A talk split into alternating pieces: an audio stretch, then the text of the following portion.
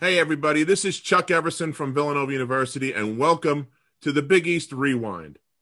The Big East Rewind came about when Sonny Spera and I from Syracuse University were on a recruiting trip and became friends, and we've been friends ever since. And we had a bond that has developed over playing in the very tough Big East Conference. The Big East Rewind is all about Big East basketball, old school style with the battles and stories that came about during our time playing in the Big East from the perspective of the media, coaches, former players, and even officials. So we hope you enjoy the Big East Rewind. On this edition of the Big East Rewind, Sonny and I speak with Craig Miller and Sean Ford from USA Basketball. Sean is the team director of USA Basketball, and Craig is the chief communications officer. Both guys started at Villanova, and both guys went all the way to the USA basketball, the dream team, and many, many, many Olympic championships. You're going to like this one. It's very interesting. Sit back, relax, and check out this edition of the Big East Rewind. Good afternoon, everybody, and welcome to this edition of the Big East Rewind. I am your seven foot host, Chuck Everson from Villanova, and my partner, my buddy, my point guard, the phenomenal Sonny Spera. How are you, Sonny? I'm great, Chuck. I'm great, Chuck. It's nice to know you're seven feet. So when I put pictures well, up, on, listen, a lot of when I put pictures up, people like, how big is that dude? That's right. That's right. That's that comes with the territory, man. That comes with the territory. So uh today we got a great show, Sonny. I don't know. Great Uh, we we've talked a little bit about it, but you know, two guys that that basically got their starts at Villanova. I know them through my experience at Villanova and went on to do big things with USA basketball. You know, Chuck, we talked we talked about this show for about three months. We have we have back been, and right? forth. You and I, you and I, like I was like, really? They're, they'll come yeah, on. I, yeah, I I've been looking forward to doing this, and uh, it, it's going to be a lot of fun, especially since they're such good guys. So, without any further ado, Sonny, I'm going to introduce our guest today. Uh, first off, is an uh, He's going to kill me for saying this, but that's okay. An Albion College Hall of Famer, Sonny, is with us today. A Hall of Famer. Another Hall of Famer. In two sports, two sports, lacrosse and football. And uh, got his start at Villanova. He was the sports information director for us during our championship run. He was a part of our whole group and is still a part of our group today. And he was the chief communications officer for USA Basketball. Now recently retired Almost. My main man, Craig Miller. How are you, Craig? Good, Chuck. Almost retired. Almost. That yeah. Almost. Supposed another to be month, in right? December, but now another month. Yeah. Sean keeps dragging it out. well, we're still gonna celebrate when you're done down in Florida. So don't even worry about that. So we'll take care now, of that for, for sure. For those for those of you listening and not watching, behind Craig over his shoulder is the 1992 USA basketball team photo. Yeah, the Pretty dream cool. team. Dream Team Pretty poster. cool. There it is. And right to and to the other side is, is, is the, the, Villanova 85, the 85, 85 poster cha- national championship poster. That's yep. right. Chuck has it. Chuck has it somewhere. He's got. He probably has two of them. Come on, look, look what he said. well, that's true. Uh, and our and our other guest today also uh, started out at Villanova was a team manager back in '86 to 1990 and went on to do great things and is now the men's national team director of USA Basketball, Sean Ford. Sean, thanks for joining us today, pal. Thanks, Chuck and Sonny. Happy to be here. Yeah, I mean, have you exciting? Yeah, it, it is. It is pretty exciting, and I, you know, I can't wait to dig into this with you guys. So, let's get it. Let's get it started off. You know, Sean, you you come on to campus. I mean, did you uh, did how did you get to, to be the manager at Nova when you started? And you came in with Tommy Greis and Rod Taylor and uh, Barry yeah. Bekkedam, right? Yeah, well, Talk you know that. It, it's it's funny. It was kind of like uh, it, it was it had a lot to do with cable TV and the Big East being on cable TV. I grew up in Olean, New York, St. Bonaventure, you know, kind of snow country in the middle of nowhere. But you know, when I'm a junior in high school, you know, Vill- Georgetown, St. John's are one and two. Villanova wins the national championship, and we ESPN comes to town, you know, uh, in cable, and we're watching Big East games, and it's like, wow, that would be really cool to go to one of those schools. And um, a, a, family friend who was the sports information director at St. Bonaventure when I was really young and worked with my dad, his name was Tom McElroy, and Tom was hired as the third person at the Big East in 79 80 to uh, be the, uh, the, the, the, sport, you know, the uh, PR uh, director for the Big East. You know, obviously good friends with Craig now. And, and, you know, I was talking to him about what I wanted to do. And my three schools were Boston College, Providence, and Villanova. And he put me in touch with Marty Marbach. And when I was a senior, and, you know, we went down there for a visit. Um, my brother was a manager at Providence at the time, my, my senior year. He was a freshman at Providence. He kind of was going the same path, but he was a little more talented than I am. So he made it as a walk on the next year. Um, and, but we went to the Providence Villanova game. After the game, went out with, you know, the team, which was kind of funny. Went to Smoky Joe's um, with my brother and we were tagging along. Uh, date, you probably remember, you know, like Harold Jensen, obviously, and uh, some of the Providence guys were friends, and we were just hanging out. And I met, you know, on Monday, Coach Mass and Marty, and you know, it, it worked out pretty good. And that was a senior in, in high school at the time. So I got into Villanova, and I ended up coming to work camp. My, you know, right after I graduated from high school, and the rest was history. So when he had his teams, when Coach had his his team of managers, he had basically one guy for each class, right? So you got that freshman spot. That's pretty much how it it happened. You know, what was interesting is that there wasn't when I was a freshman, there wasn't a sophomore manager. There were two junior managers. You know, um, Neil McShay and, and John Lindblad. Right. And so, and then there was a, halfway through, another kid became a, a, the freshman manager. So it was a little bit, you know, a little bit different. Um, and and we were all learning from Wolfie, so we were all that's um, scary. Well, yeah, well established on um, um, basketball and our social lives. Well, listen, I, I, know you learned what to do and probably a little bit of what not to what do. Not to do from from Wolfie. We had Wolfie on the show, and he oh, was he was okay. great. We, he was on with Dave Cerroti from uh, from oh, Syracuse, yeah. and uh, sure. we had a blast with him too. I mean, he's still he's still got that wicked sense of humor and and yeah. uh, he was one of coach's guys for sure i mean he he was one of the guys that was pretty close to him all the way through yeah, um, drove around so craig tell us how tell us how you came to be at at villanova what was your path well i had i'd been at a small college in indiana earlham college home of the hustling quakers um, Del Harris actually coached there. And I did a year there as a football coach, women's lacrosse coach, and sports information director. And after going broke, I knew I needed to get a real job and started uh, wanting, uh, started emailing or mailing out to all the NCAA Division One uh, universities for openings in their sports information office. I knew I wanted, I had done two years of journalism, worked for a newspaper, but I knew I wanted to really get into college athletics, college communications. And so, uh, as luck would have it, I had a friend who told me I should apply at Villanova, and I'll be honest, I had never heard of it. And uh, this is in 1980. I applied there, and Lord and behold, they had an opening. And so my choices came down to North Dakota State, DePauw College in Indiana, not DePaul University, right. Long Beach State, and Villanova. And uh, I was fortunate enough to, uh, it was a crazy interview process. I was told that I would, was among the finalists, but that I had to come out for an interview. And I lived in Michigan at the time. And that Villanova, being well funded, told me I had to come out on my own.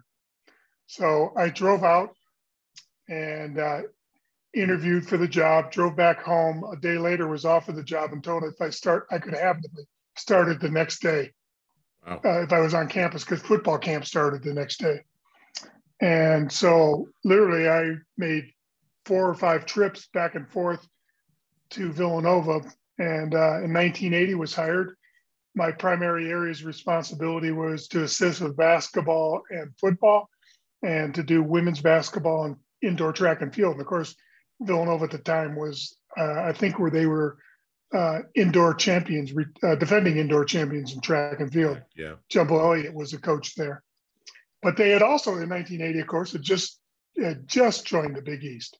Mm-hmm. So, you know, that was really the launching pad. I was really fortunate that um, my 10 years there uh, were just a, an amazing growth period for the athletic department. Yeah. I mean, like you say, you came in right at the birth of the conference, right when everything just started to get rolling.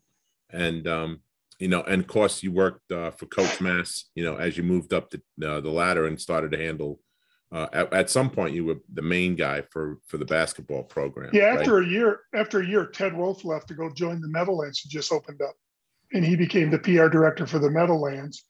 Okay. And uh, so I was interim, and uh, I'll be honest with you, Coach Coach Mass didn't want to hire me. He wanted to hire his own person, and he felt I was from the old regime, and I was the athletic director's choice. And um, nonetheless, I got the job. And after taking whippings for the first year, just like you guys did on the court. Yeah. Coach Mass did embrace me, taught me a, a, a, tremendous amount that I still rely on a lot of the things that he told me and taught me. And, you know, a couple of those, Chuck, as you know, accountability was everything to him, credibility was everything to him. Right. And, uh, you know, he once told me, he said, if you lie with me, if you lie to me one time, you're done. I'll never trust you again and uh, I took that I took that to heart, and I think I carried it on through not just at Villanova, but through the through the rest of my career, where I really tried to be a credible source for media and for coaches and for the um, administration of both organizations. You know, Craig. You know, thinking about what you just said, you know, you when you develop that relationship with Coach, going from being kind of the whipping boy to being one of the guys, okay that took that had to develop your skill set to how are you going to handle people all the way through your career because you're dealing you're dealing with all kinds of personalities when you start dealing with dream teamers and hall of famers and you know uh, superstars and stuff that's got to be difficult at times and i'm sure uh, how did how did coach mass the, the you know the relationship between you and coach how did that help you handle some of the other difficult personalities? As we know, coach was a little volatile at times, you know. How did that help you? Yeah, no, that's a great question. Uh, part of it is, you know, as I said, I learned to be accountable. I did make mistakes. And if I made mistakes, I I owned up to them. I never lied about them. I never tried to cover up on them. And coach is always forgiving. And if you did it twice, maybe not forgiving. I don't know that I ever made the same mistake twice so accountability was a big thing and then actions you know i remember uh, it was my my second year with the basketball team and the first year hadn't gone well because I, I wasn't part of his group his circle so literally i didn't team meals i didn't eat with the team um, you know you didn't do things with the team and so i had a meeting with him just because i didn't want to continue to do men's basketball if it was going to be like that and he pointed out some things that i hadn't done i hadn't gone to pre-game masses and I said, Well, I hadn't been invited. And he goes, Well, you're invited now. So you better be at every one from here out. And uh, I, he told me that he thought our, our recruiting materials and our media guide were terrible. And I had just come back, it was the summertime, and I had just come back from the Big East sports information meetings, and I knew what everybody's budget was because we had compared, Dave Gavitt had got us all together, and we compared budgets. And Villanova's budget was the worst in the Big East at that time by a lot. And he told when I told him that, he said, he said, no, I don't believe you. And I said, I have the document that they they distributed. And he said, well, go get it and bring it to me. So I, I, I went and got it and I brought it to him. And I think, again, he was testing a little bit of my credibility. Was I exaggerating? Was I lying? I gave him the document that the Big East had produced or that we had produced as uh, PR people. And uh, he said, okay, we'll take care of this. And I'm not kidding you. The next day I got a letter, the only letter I got from Father Dobbins saying that our budget for publications had gone up like fourfold. Wow. Four times what we were spending. And and I never forgot, I went down to Coach, Coach Mass and he goes, of course we got that. He goes, now we'll see what you're made of. So um, yeah.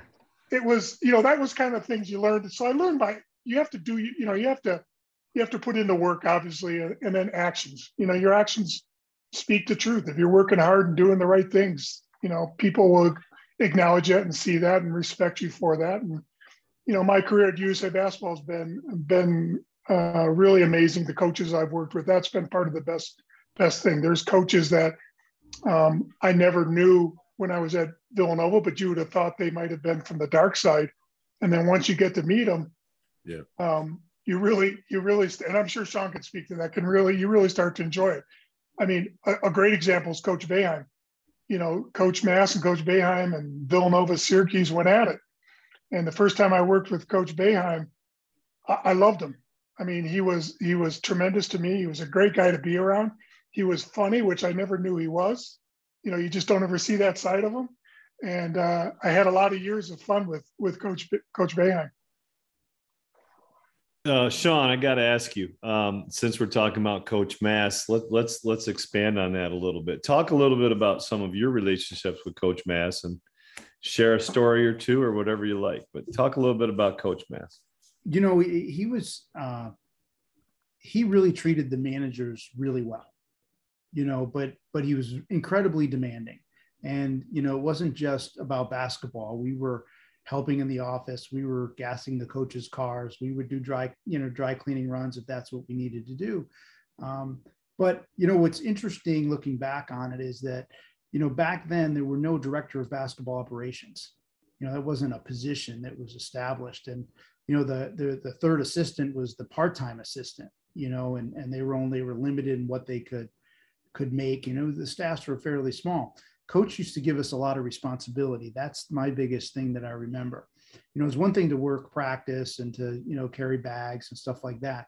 But, you know, by the time, I, you know, I, I was a junior and a senior, you know, I was the one who was going to the bursar's office to get the cash to hand out per diem and doing the expense reports for a trip. And if a coach had receipts or that, they were giving it to me and I was paying them out and I was doing an expense report for every trip. And, you know, the managers were working with the business office and communicating with the hotel on rooming lists and, you know, practice coordination on the road, where you're going to practice, what time, bus transfers, communicating with the bus, you know, and, you know, no cell phones, no email. So like, I remember all of those things, you know, was uh, unusual at the time and still even more unusual now. Um, but he, he, was very inclusive. We included us in in all of the the team activities, from uh, you know going to his house to you know uh, trying to bring as many managers on the road as he could.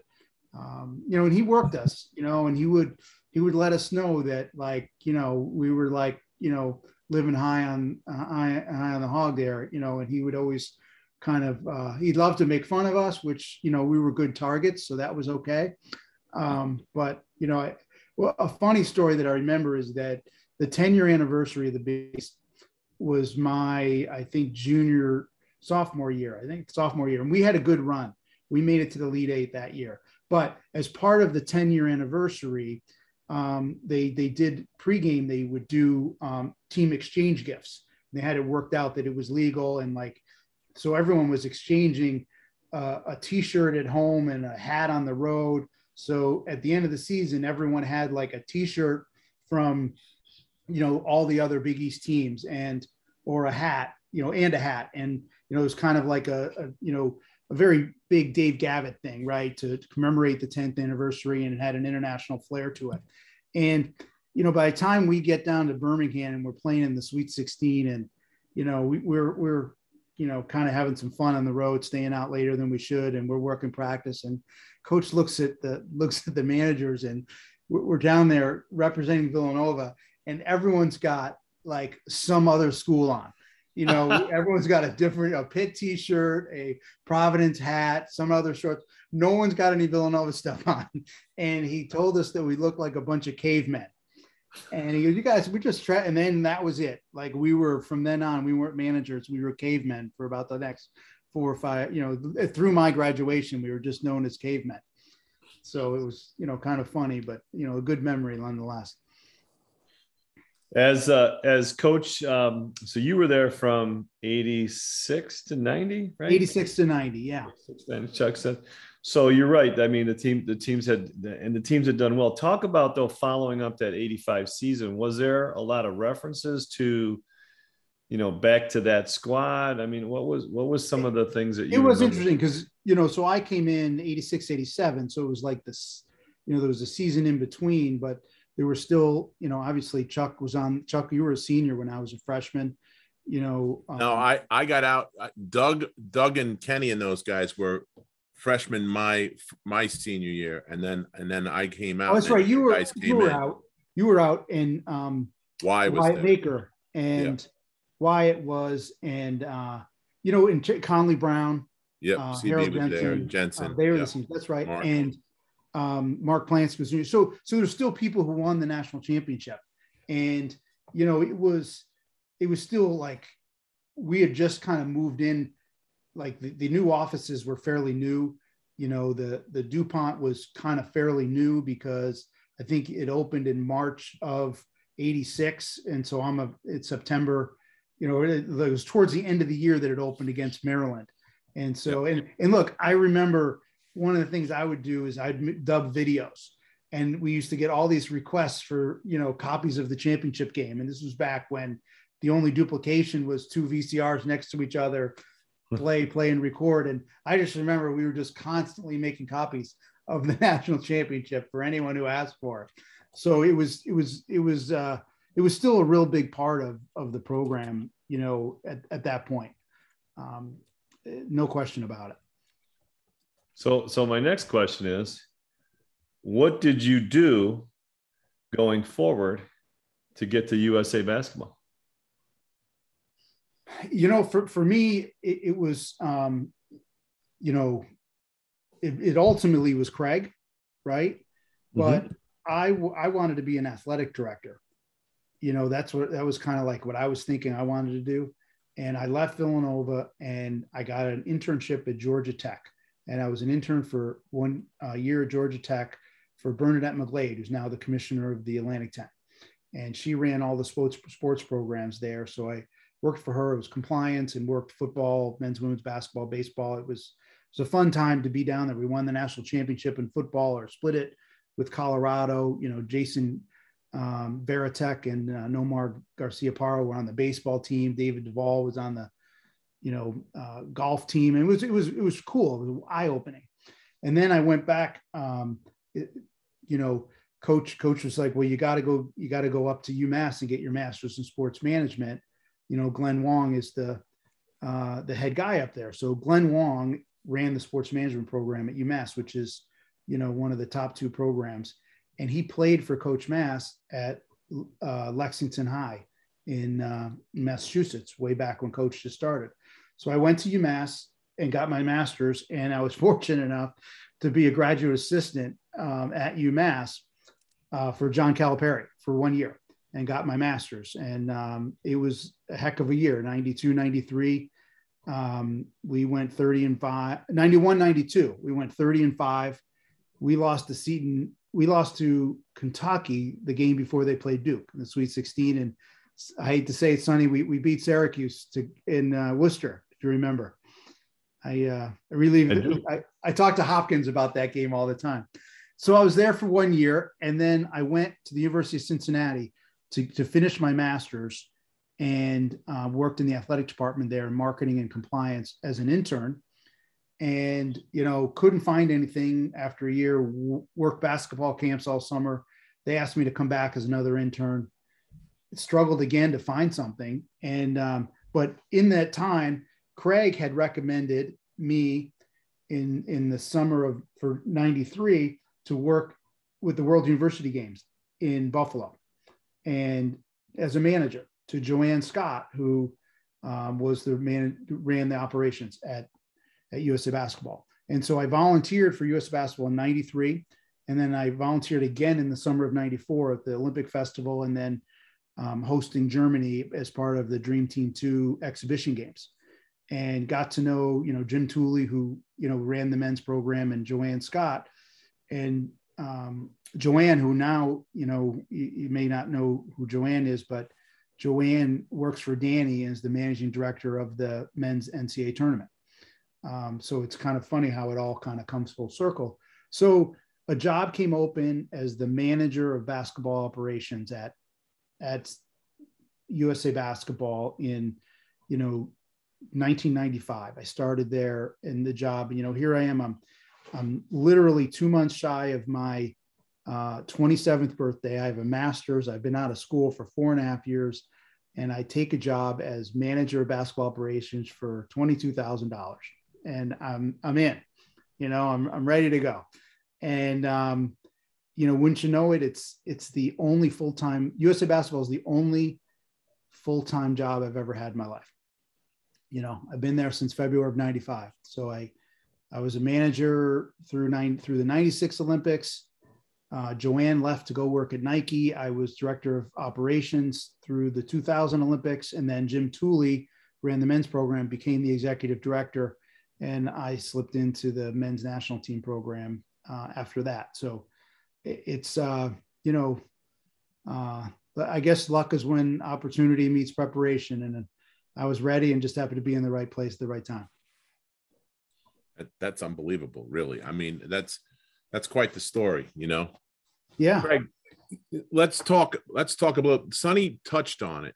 Let's talk about a little bit about '85 and your relationship with the guys and some of the things that went on during that run. I mean, to this day, as as you know, and a lot of people know now that we're very, all very very close through text texting and everything like that. It's the only team that I know of, Craig, that's still in touch with the with the sports information director, the trainer, the managers, the coaches, and everybody is all on this thing. So talk about talk about some memories from our 85 run. Well, we it is a a really special group, and I can say that with 40 years in athletic communications and another four when I was at Albion College and playing. Um, it's a brotherhood for sure. Um, no doubt about Coach Mass bonding us all together by, uh, you know, that season was the greatest season ever until the end, very end. You know, it was a disappointing season, truthfully, as, as has been documented all the way along. And, you know, I was fortunate. I came in Villanova was was a pretty strong team right when I started in 80, 81. You know, they had Alex Bradley and Stuart Granger and John Pinone. And uh, I very quickly got thrown into to being part of the team. You know, I was young enough that um, I could relate to the guys a little bit more and understand what was going on, I think. So I, I always really treasured being part of the teams, but certainly the 85 team was an embracing group we had, as Chuck, as I'm sure everybody and Chuck included has alluded, so much fun. It was Coach Mass let you have fun, encouraged you to have fun. You know, I think there was a saying that Sean and I have carried on: work hard, play hard. Yeah. And um, you know that that's been true at USA Basketball as well. But it started with with Coach Mass, and you know that that season didn't really stand out to me until the last Pitt regular season game, and I remember we got we got beat pretty good has been documented. Starters get benched second half. We're getting ready to go back, and we we're in vans, and we stop it. And I still remember we stopped at a Wendy's at eight, and I was with I was with Ed and Dwayne and Gary and a couple other guys, maybe Dwight. And I remember sitting around the table eating with them, and they were like, "Man, this we'll be lucky to make the NIT. You know, this this isn't how I wanted to go out. We were supposed to go out, especially Ed and Dwayne and Gary. You know, we are supposed to go out champs, and um, how quickly things turn around. You know, we have to we have to win one game in the Big East tournament to just make the NCAA tournament, and then of course we make the NCAA tournament, and we're so lucky we get to play Dayton at Dayton, and one of the one of the media guys came up to Coach Mass, and I don't remember if it was a press conference or one on one on the court, but they said to him, "You realize that Dayton is 18 and one at home this year, or something crazy number like that." And Coach Mass, without missing a beat, who was the best at comebacks, and you wouldn't think so, but he was, said to him, Well, that's great, really great, because we're the home team and they're visitors. So that means technically we're 18 and 1 here. And it, it doesn't really make sense, but it completely spun the media guy off the track of you guys are in trouble. And of course, we win that game and then we go on and beat Michigan. And, you know, all the rest has been documented. And it felt like to me, each game we won, the load got lighter because it was like, well, we shouldn't be this far. We're not supposed to be this far. Nobody's expecting us to be this far. and the team just kept having fun and playing loose. And uh, I remember getting to the Final Four, and I think it was NBC or CBS. I can't remember which network came up to me and wanted us just by luck, if we happened to make it to, and win it all, she just wanted to make sure that they had first crack at the morning show on the day after the championship. And she goes, I don't think we'll, I don't think we'll be talking again. But if we do, just remember I was the first one to ask you. And uh, it's pretty funny because after we win it all, she came up to me and said, oh, "Remember, we talked. You promised to, if we it, we could have someone right away." You know, and and uh, so I I think that was kind of the attitude all the way going along was just win win win. And then of course, playing Georgetown, every you know, Hoya paranoia was at the max at that point, and um, I think you know for most Big East teams, there wasn't a, as much of a fear of Georgetown because you played them twice a year, maybe three times a year. Yeah. And you know, I know Ed had played, you know, played them for four years plus played Patrick in high school, so there wasn't quite that intimidation factor that they would have had over a non-conference opponent. And I, I really think that benefited us when we got to uh, the championship game. And then, you know, the final part of that, of course, is Coach Mass just being the master motivator. And, uh, you know, he always found a way to me, it seemed like to to take the focus or pressure off the team and put it put it off to the side. And uh, you know consequently the team would be relaxed and and and play up to the abilities that you know even probably the team wasn't totally aware that they could play to. Well craig you realize what happened right dwayne gary and ed all came there because your enhanced recruiting brochures brought them on campus I didn't want to, I didn't want to self promote, but you know, I mean, hey. you know, take it, take it. You know, you're accountable. Right. Hey, I, I did come up with I did come up with the Stu Granger, put him in a horse, a white horse, a mask, and did the Lone Granger All American flyer. I think that had a lot to do with it. There you yeah. go. Now, Craig, let me now, now that you mentioned that, because I remember that poster coming out very well. I remember the whole thing. Was, was there any kind of was he all right with getting on a horse and no. working? yeah, he's a guy from Brooklyn. I mean, absolutely not. Never been on a horse, and the horse I was. It was Jim Brown's, who was our business manager. It was a horse on his farm and, and uh, the land that he was living on. And Stu had never been on the horse ever. And let alone we get him in a white mask and we put him on this horse, and the horse starts moving, and he's looking around like, "What do I do?" Get me and, off. uh, every everybody there, the photographer, everybody says, "Well, just lighten up off on the reins. You're you're scaring him by pulling the reins so tight." and so he kind of did, and the horse was still moving around. We managed to get Dave Koski, I think, took the photos, if I'm not mistaken. Um, and we managed we managed to get uh, a great photo of it, and and it got a lot of notoriety, which is what what you wanted for Villanova. Right. You know, you're trying to, and uh, you know, Stu is Stu is a good guy about the whole thing it was a good play on words. The Lone Granger. He still he still called that in some circles. You know, it's yeah, uh, yeah. It was pr- pretty good. It was pretty creative. Uh, whoever came up with That's that, that good. was that was great. Um, awesome. so Sean, now now that you're you know you now you get we get to the um, the USA team and you're working with these guys. What are what are some of your early memories of some of the uh, some of the players that you had to deal with, and how is that coming from you know, being the being a manager at a program and then being an intern, and now all of a sudden you're working with these with these uh, players. Now, at that point, there was still some college players, right? Or was that already done and the and the pros were already involved? Your pros were already involved, you know, but you know, you got to remember we're dealing with uh, multiple levels of teams at USA basketball. So right, every year, you, you know, you have some high school teams, you have some college teams, and you have some some professional teams. So, you know, you're dealing with different groups, but you know, it, it's funny. A lot of the things like, like Craig, you know, said earlier, a lot of the things that, you know, was ingrained at Villanova and some of the things that were learned and, and uh, the, uh, you know, the accountability, but the trust factor. I mean, I still to this day feel like my job is to, is to earn people's trust. Okay. And then but the thing about trust is that you never stop earning it. You know, it's not something that you you you have and then you take it for a ride. You never take trust for a ride. Okay, you just rely on it.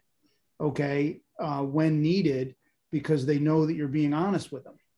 You know, so so I think that's you know one of the things. You know, another thing too is, and and what I learned, you know, with Coach Mass and the coaches is that if you were going to work for someone, and and be held accountable and and do a lot of things for them, it's a lot easier if you start thinking like them. Okay, because yeah. then they might not need to have to ask for things. You know, like a lot of people say, "Hey, are you know, are these people high maintenance?" You know, and I I look at it really, you know, succinctly that when you when you talk about maintaining people, you're really talking about how are you dealing with their requests. You know, because maintenance is when people ask for things that they want, and I think our job is to put them in a position where they don't have to ask for anything try to get to know them well enough and prepare enough to where you know you're, you're going to provide what they need. And if if it's not provided um, you know it's it's an it's an extreme request. And yeah. you can fall back on the trust that you've built up and say like hey let, let, let me let me look into it you know but I, I don't know if we can do it but you know i'm going to try. And you know if you can do part of it or if you can't do it you can explain why and you can fall back on the trust. So you know i feel like that's that's kind of how you deal with every every team and every person whether they're a player you know a medical staff a coach um, you earn the trust you keep their trust and you try to be prepared enough to you know keep them low maintenance low maintenance. I mean as a manager and as um, you know, our whole job at USA Basketball is to allow elite level coaches and elite level players to, you know, do their jobs and do what they're good at and and lead and take care of everything else so that they only have to focus on, you know, the job at hand for them. You know, and sometimes that is, you know, it can it can lead you to a lot of different places. Okay. And it can it could mean that you're taking care of some people that are just friends of theirs or their family or their like but the the, the less they have to worry about things like that the more you're going to get the person that you want when when you need them yeah that, right that crunch sense. time right you know and and so it's you know it's a fine it's a fine line between enabling them and supporting them but I, I think you gotta you gotta walk that line because if you're going to accomplish anything that's that's really really you know, at another level, um, you don't you don't accomplish it unless you get to a state of being very fragile, right? Where it's it's it's nip and tuck as you're going through it, and you know that that's that's when you know you've you're you're doing you're on the verge of something special. Do guys come in, Sean, with like a different type of attitude? Like on their teams, they're the best guys on their teams, or one of two or three best guys on their teams. Now, this is like elite so now when when you when you bring these guys together, um, you know, they kind of have to give up a little of their game to to get to the common goal of, of winning a gold medal yeah, no, winning a championship. A, or... it's difficult. You know, it is really difficult for everyone. It's difficult for a player to sacrifice and it's it's very easy to to verbalize what you want to do it's another thing to actually have that lead to actions you know because it's it's hard it's really hard and i think it's our job to make it easier for them and you know it's things that you you talk about it and and right. you know one of the things that helps is um, you know the coaches are you know do a great job of communicating with players before they actually get to camp you know and and, and talk through some things um, and it, but it's it's hard the one thing that that helps a lot for us the more elite that we get when we get to the world cup and the olympics majority of the players we've had since high school you know, we've had them come through in high school, in a little bit in college. You know, we we knew them, we know them, and and there's a trust factor there. So, yeah. um, you know, again, we're building trust at another level, but you have the ability to cut through a lot of things and, and talk to them and say like, hey, you know, this, you know, here's what we're going to need from you, and and you know, you're and and look, eh, for us, you know, it's we never win something really big without everyone at some point helping us win a game you know and and that's that's really what everyone's going to have their moment you know yeah. and and what we you know jeff van gundy came up with a great line he said you know when you play for usa basketball no one asks how many points you had. They just ask, did you win?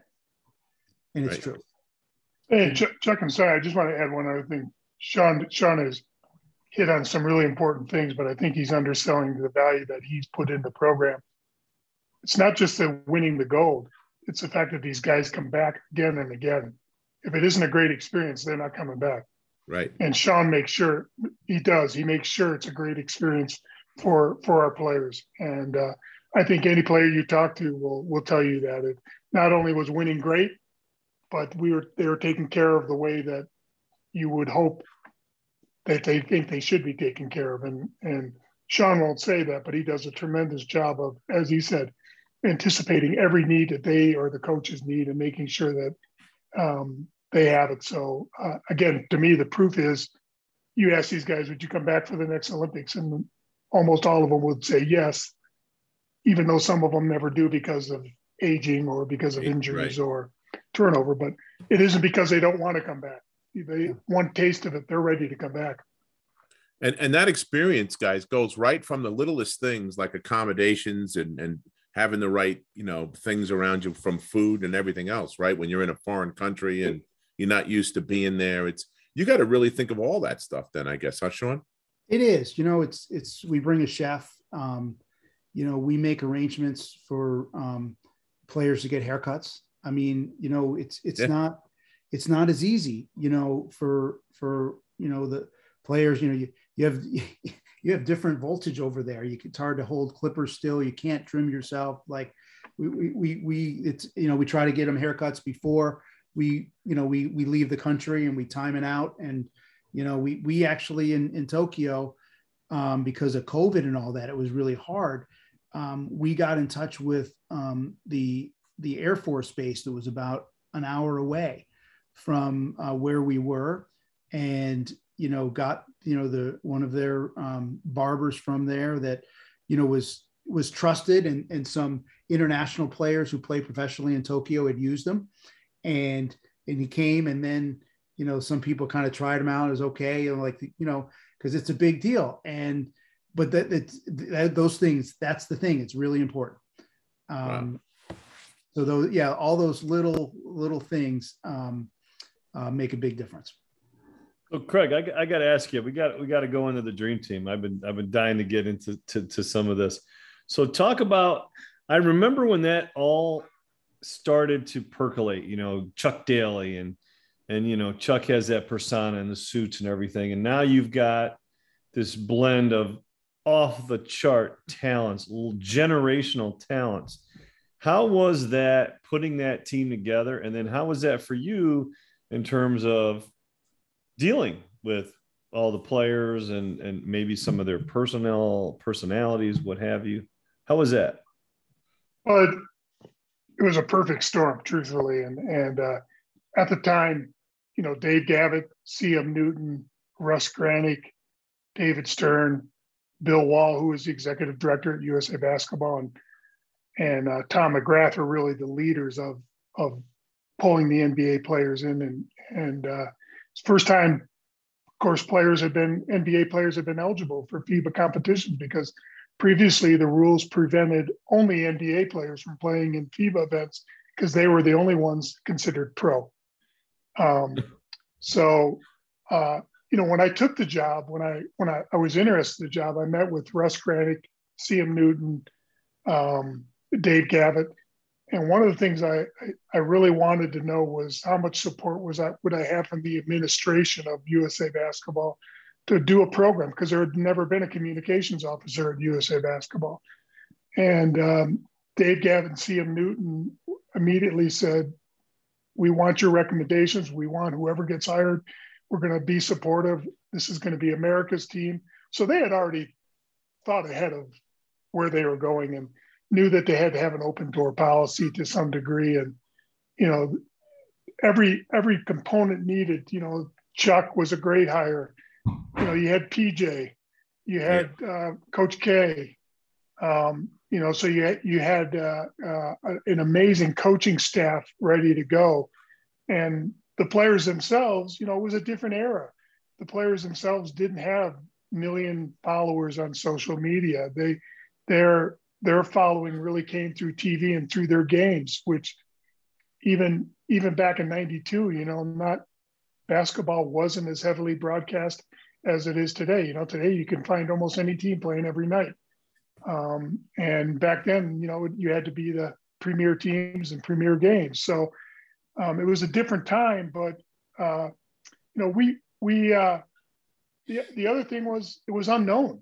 Uh, had we known what was going to blow up and how it would blow up, I'm sure it would have been much more pressurized and a lot more meetings and a lot more planning. But you know, we did the basics and then we we flew with it as we as we went along. As things got bigger and bigger and bigger, um, you know, you were just kind of riding that crest and trying to make sure. My job, I was trying to make sure that players were accessible, that uh, media had media had access to practices, so they felt like it was America's team, and they were living the history and seeing the history. I I remember after the first two days of practice in San Diego, as luck had had it, when we let media in, it was toward the end of practice, and all that they were getting was the team shooting free throws. And the San Diego media started calling it the Olympic free throw team. and uh, I went to I went to uh, Russ Granik and CM and Dave Gavitt again and, and Chuck Daly and said, "Hey, we got to we got to get media in for more than just the free throws at the end of practice." And uh, to Chuck's credit, he said, okay, well, we'll do some weaves and some drills, some shooting drills at the end of practice. I'll throw them in there and, and they'll get that. And that completely erased the free throw Olympic team, but uh, it gave everybody a great feel. And, and of course, you know, we had a contingent following us, and then it just became each step became more historic. You know, the the select team winning the one game the, against in a shortened scrimmage against the uh, uh, the NBA guys, and then we went to Monte Carlo, and um, you know, just again, it just it, it kept growing and growing, and uh, you look back on it, and it, by the end, it was so much bigger than anything else that you could ever imagine. But you know, even though we knew it was going to be big, did we know it was going to be that big? No, absolutely not. I don't think anybody says that they did um, well, would be lying. Well, at the time, right, there was um there was some definite controversy. I mean, Magic Johnson was HIV positive and had retired from the NBA, and there was NBA guys that would that were talking sitting out. They won't play against him. Now here you are putting that team together. Now I don't know if anybody on that team had that stance, but you know that had to create some uh, challenges for you. Talk about that a little bit. Well, the you know, truthfully, the NBA helped clear a lot of those roadblocks because of the fact of him coming back for the All Star game yes. and playing. Yeah. Um, his certainly his friendships with Michael mm-hmm. and some of the other players made it much easier because they were supportive of him. They weren't worried about it. You know, and this is a this is a period. If you go back and look, was a pretty ignorant period on AIDS at that right. time. You know, exactly. there there wasn't much knowledge of it. There were, I, I, think it was Australia that said they wouldn't play us originally. They came out and said that if if we yeah. had to play them. Yeah, there, and, was, there uh, was a lot of stuff swirling around there, and it wasn't right. There was. It was, it was going on. But I so. think you know when Michael spoke or Charles spoke, it carried so much weight that it it just alleviated. And and I I, I think the All Star game, if I remember right, was right before that, and uh, you know, Magic played in the All Star game and helped. Um, that really helped um, break up the fears and and uh, and put the focus back on having the 11 greatest NBA players and probably the best college player in a long, long period of time, and Christian Laettner on on the team. Yeah. Mm-hmm. Very true. You, you, you, mentioned that select team of, of college guys that came in and, and they won that scrimmage. You know, that's a very famous story that's been documented and everything. How you know did did Chuck you know Chuck's genius of that you know he made it you know so that it was definitely going to be a win for the for the kids team you know and we talk about that and what that meant to the psyche of um, these superstars that were there on the dream team. Well, I just think it. Um, I, I don't know that Chuck thought they could win. I remember that what he wanted the emphasis on was nothing but three point shots, which was a little bit more of the European flair. You know, you drive, you got a layup. Instead of taking a layup, you're throwing it to the baseline guy right. for a three. And that's what he told the team that he really wanted shoot the three. Don't be afraid to pull up and do it. We got to get used to get used to that. And it just happened that day, everybody was making everything. And, uh, you know, of course, the out is always, it wasn't a 40 minute game, you know, it was a little bit shorter. And, and, uh, uh, the, and then the fact the next day, they, the select team barely could score when the, yeah. you know, they decided to put it to it. So I think it was just awakening to them that on any night anybody could win. But you know, the one of the things that had struck me at the, at the Olympics that year was um, the other teams. And again, I, t- I talked about it earlier. Villanova, Georgetown. There wasn't an all factor because you played so much regularly against each other. Well, in 1992, there was an off factor for whoever was playing the dream team. And, you know, it's all been documented the photos and the exchange of gifts and everything along those lines. But there was definitely when they stepped on the court, I think you already had a had an advantage because the other teams were in awe. And I Sean and I have both seen that that go away. You know, now it's so what they're an NBA player, so am I. And matter of fact, I I'm the MVP or you know, I'm all league two or whatever. So that there is no more uh, fear of playing NBA guys like there was then. You know, that was there was just so few international players that just started to come into the NBA back in 91, 92.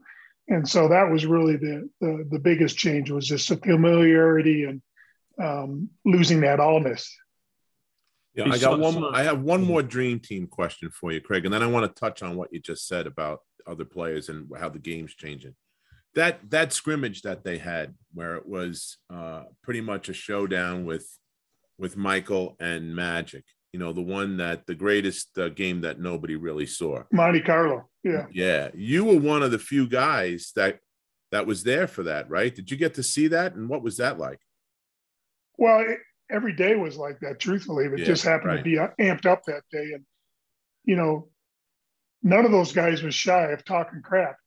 So the more enjoyable part that I remember was riding the bus back after practices because whoever got beat, whoever got dunked on, whatever team lost, man, they were in for a bus ride of bus ride of hate. You know, there was uh, nothing spared, and uh, you know the guys would live that moment. That, that hey, remember, uh, remember this play when this happened to you. You know how that goes, Chuck and and yeah. Sonny. But if you can imagine every play being amplified like that, and I, I remember walking into the practice because you know we had media and I was trying to do different things, so I wasn't just watching the whole practice. But I think it was maybe Karl Malone dunked on somebody and you knew going the other end that person was getting the ball and going to the basket and going to dunk back on him because otherwise it was going to be an unbearable trip home. And, um, you know, it just showed the competitive nature of those guys. And, one thing Sean and I have talked about, it's pretty interesting when you put these teams together because, you know, you talk about a lot of these guys are alphas anyway, but who's the alpha of alphas, right? because that that comes out in these ultimately at these types of uh, scrimmages and practices and, and games and you know you certainly saw that michael jordan was probably for that team the alpha of the of the alphas yeah and uh, you know other teams it's been other people but it's that was really a, an interesting time and like i said they had so much pride and they talked so much crap that you just couldn't you couldn't if something happened to you you better get back down the other and make make some sort of equal payment. Otherwise, yeah, you were in a world of hurt. And wasn't Larry Bird battling like his back? He was he was just not himself, and he had didn't he travel like didn't like a chiropractor or a massage therapist travel with him? I mean, wasn't there a lot of concern about his health? There was. I mean, his back was very bad, and we flew and actually had a it was a a charter flight, and and uh, I think it was the Pistons maybe flight their plane that they used, and they actually have a space that was like a bed that he would use for uh, the flight uh, to Europe, uh, so that his back could be rested. And um, you know, he was trying to do everything he could to to contribute. And at times, I you know, I remember uh, it was like Germany or somebody we were playing. He had a big game where he had 18 points and really kind of had a one of those moments where he started to shoot the ball and you you saw him, but he was you know he wasn't the Larry Bird for a few years earlier where he dominated on the court. His back just wasn't allowing it at that time, which was kind of sad. And you know, we had other injuries. We had John Stockton broke his leg early in the training camp. Right. We had Patrick Ewing fractured a finger, got a caught in the net in the rim, and was out for a couple games. And and uh, so you know you had your you had some of that going on, and you know you had Magic and the concerns about could he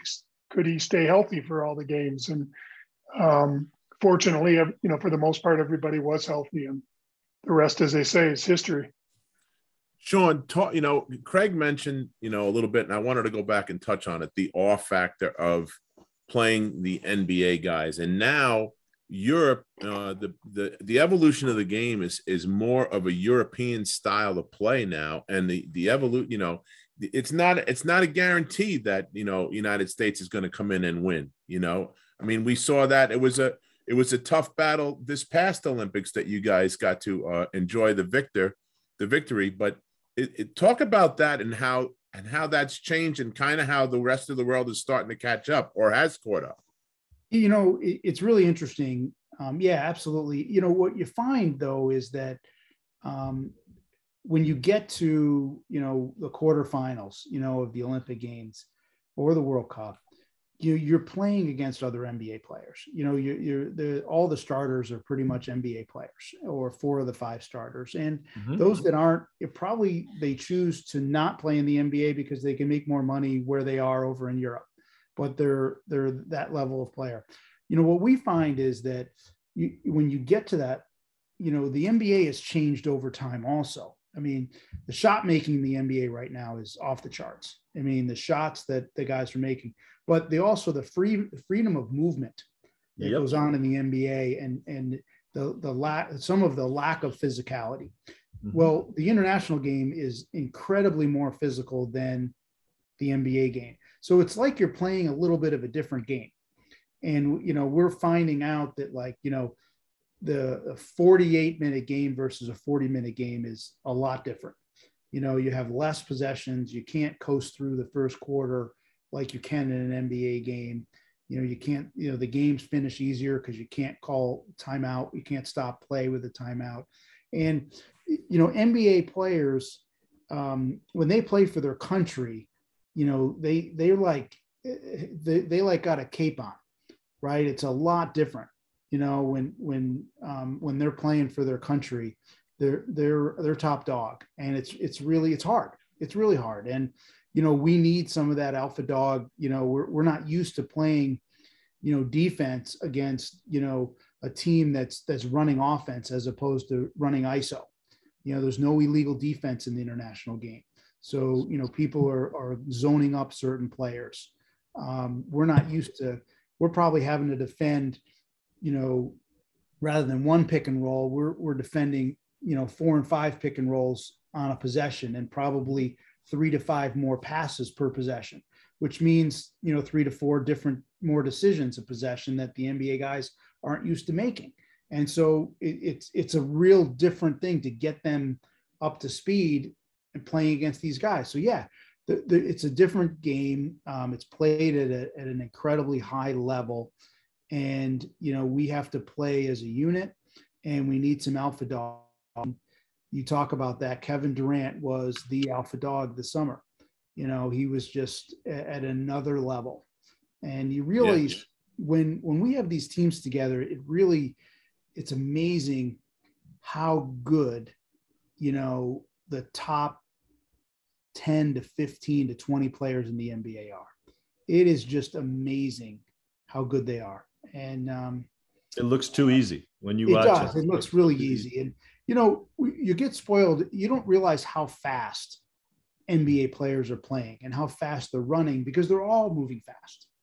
You know, so it's not like one is significantly faster. They're all moving fast. But the pace of that game versus a college game is is like night and day but they're they're just the physical size right they, they they you know they're always sprinting you know like a lot of times you know in a high school game some college games not all college games you can tell when a player is jogging and when he's sprinting you know because of the exertion of effort when they're sprinting.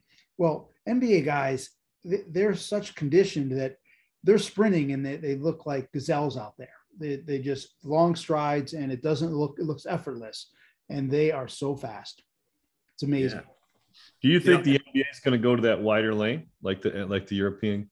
Well the the european to be honest with you they're all the same lane now um, i'd say about gosh 10 you know maybe 10 years ago um, it was a it was actually an extraordinary comment, I, I feel, by Boris Stankovic, um, who was the longtime Secretary General of FIBA. And FIBA made some adjustments. FIBA went to the NBA line, okay, and they they adjusted the three point line to be more like the NBA.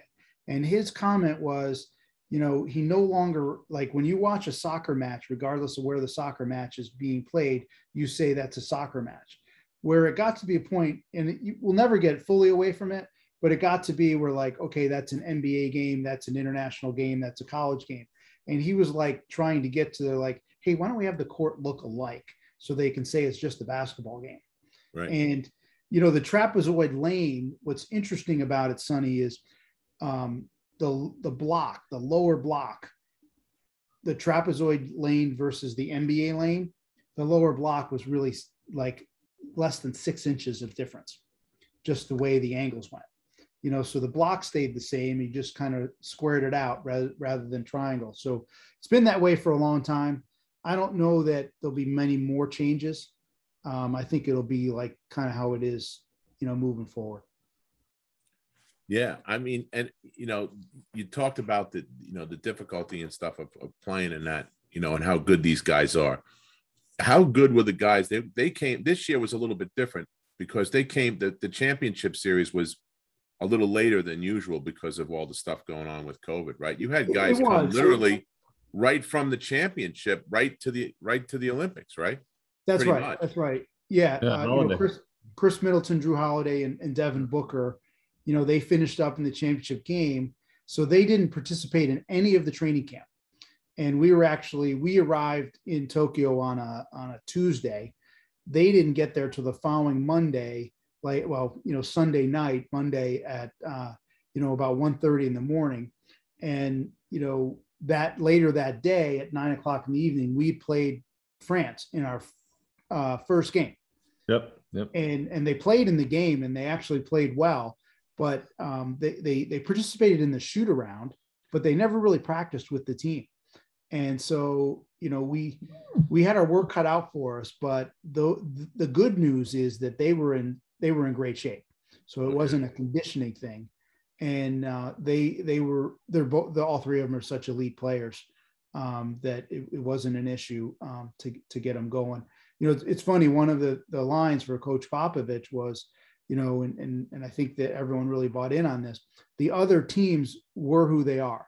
Like they weren't they they weren't going to get any better at the Olympics, but we were had the ability to get better each game, and um, you know that's that's kind of what we focused on, and we played our best game last when we had to. Okay, so last question, guys. We're running up against it, and I appreciate both you guys being here. Talk to me about what it was like to win your your last Olympics, Craig, for you, and I'm sure you've got many more, Sean. But to be with Jay and be able to share that experience with Jay Wright, as you you guys are both Villanova guys, what was that like for you guys? Go ahead, Craig. Oh, you're on mute, Craig.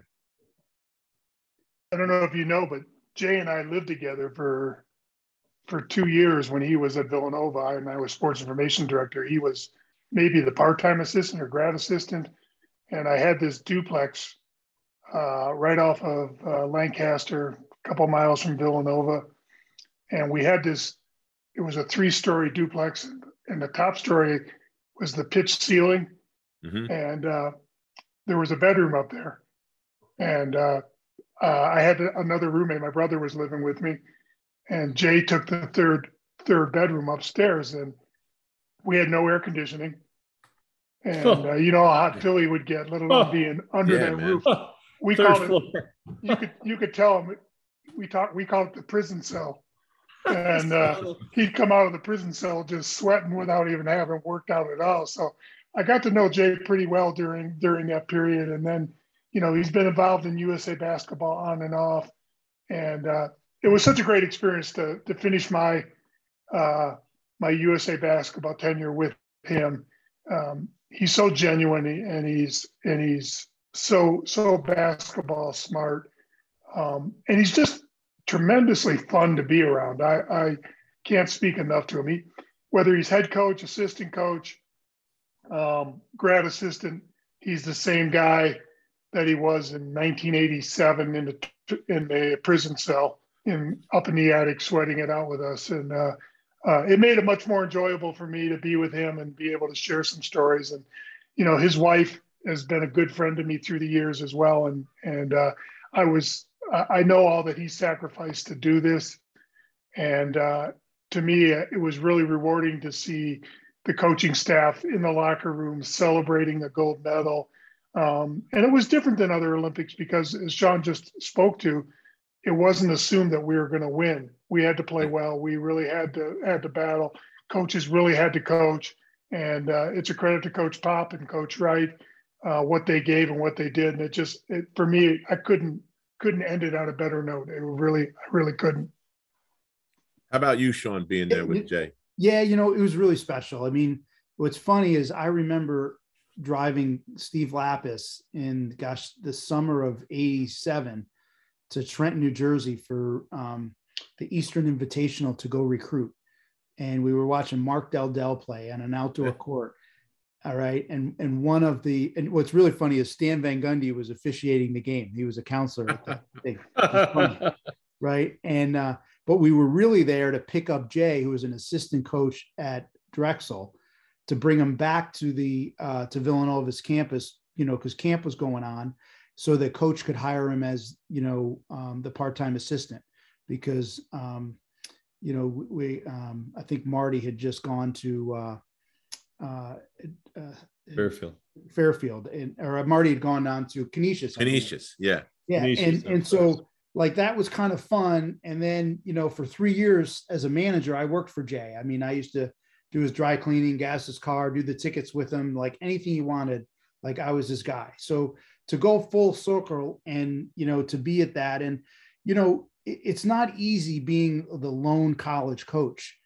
You know, if you think about it um, there had been two college coaches on every staff all the way up until this staff. It was the only staff that we've ever had with one college coach, you know, and so that's not easy, you know, and and to learn the NBA language and to earn the trust of the NBA players. And you know, look, Pop loved him, the coaches loved him, you know, he did a great job. But you know, what was was awesome for Jay was that, you know, France was Jay's scout Okay. You know, they trust, you know, like they trusted Jay and he was their scout. And, you know, like we, we kind of let the first France game, like that was a winnable game that, you know, kind of slipped away from us, but yes, we grew a lot over two weeks. Right.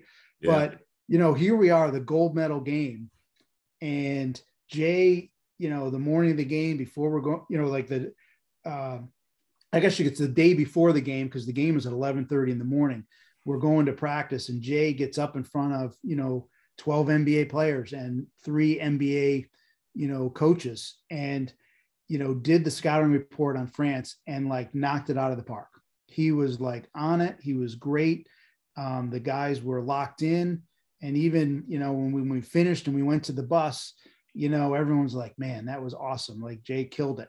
And I was just really happy for him because you know he's he's uh, not a lot of people would know that right? right, and and and would think that they wouldn't give Jay the scout for like he he he killed it and it was great and um, no surprise right but uh, from from people that know him but I was really um, I was really happy for him in that moment um, to be able to share not just the whole experience but the culmination of doing that. And then and then winning right and in the locker room. You know i have a great picture that you know uh he, jay had someone take of you know jay and and, and craig and myself and pop you know and we got champagne bottles in the locker room and we're making pop an honorary villanova guy.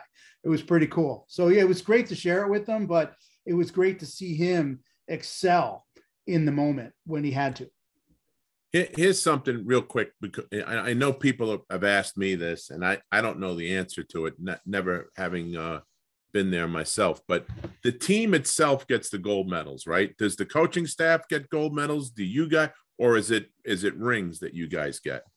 We get rings. The the players get the medals. You know, right? Um, so it's it's um, you know we try to do like little replicas, kind of. It's it's it, it's it's meaningful but you know the the the players get the medals. It's it's kind of always been that way, and you know you wish it was different, but you understand the the logistical nightmare if, of everyone. You know, so many more medals that that you would get. But yeah, right. Um, we do do rings, and uh, you know they're they're special. How many and and how many Olympics have each of you been to and and uh, been on the the winning side of of in your careers? You you got eight, Craig, and I'm seven. I got, oh, nine because I did eight too. You got nine. I did, 80, I did yeah, nine. It was a great number. I did nine because I did track and field in '88 in Korea uh, when I was at Villanova. That's how I kind of got interested in the Olympic movement and NGBs and all of that. But seven seven goals, one bronze. That's uh, pretty good basketball. record. That's all right. Yeah. You got you got more rings than than Bill Russell. Then is that what you're saying? Yeah, more or less, counting the World Championship as well. There you go. well, yeah. listen, guys, thank you so much for being with us. Our guests today have been Sean Ford, the um, men's team director of USA Basketball, and Craig Miller, chief communications officer of USA Men's Basketball. We appreciate you guys both. Uh, you know, uh, I can't thank you enough for coming out and sharing some time thank with us. Very much, guys. Great. Thank you. This was awesome. Thanks, Sonny and Chuck. Appreciate it was really it. fun. Really Anytime. fun. Anytime. Yep. Thanks.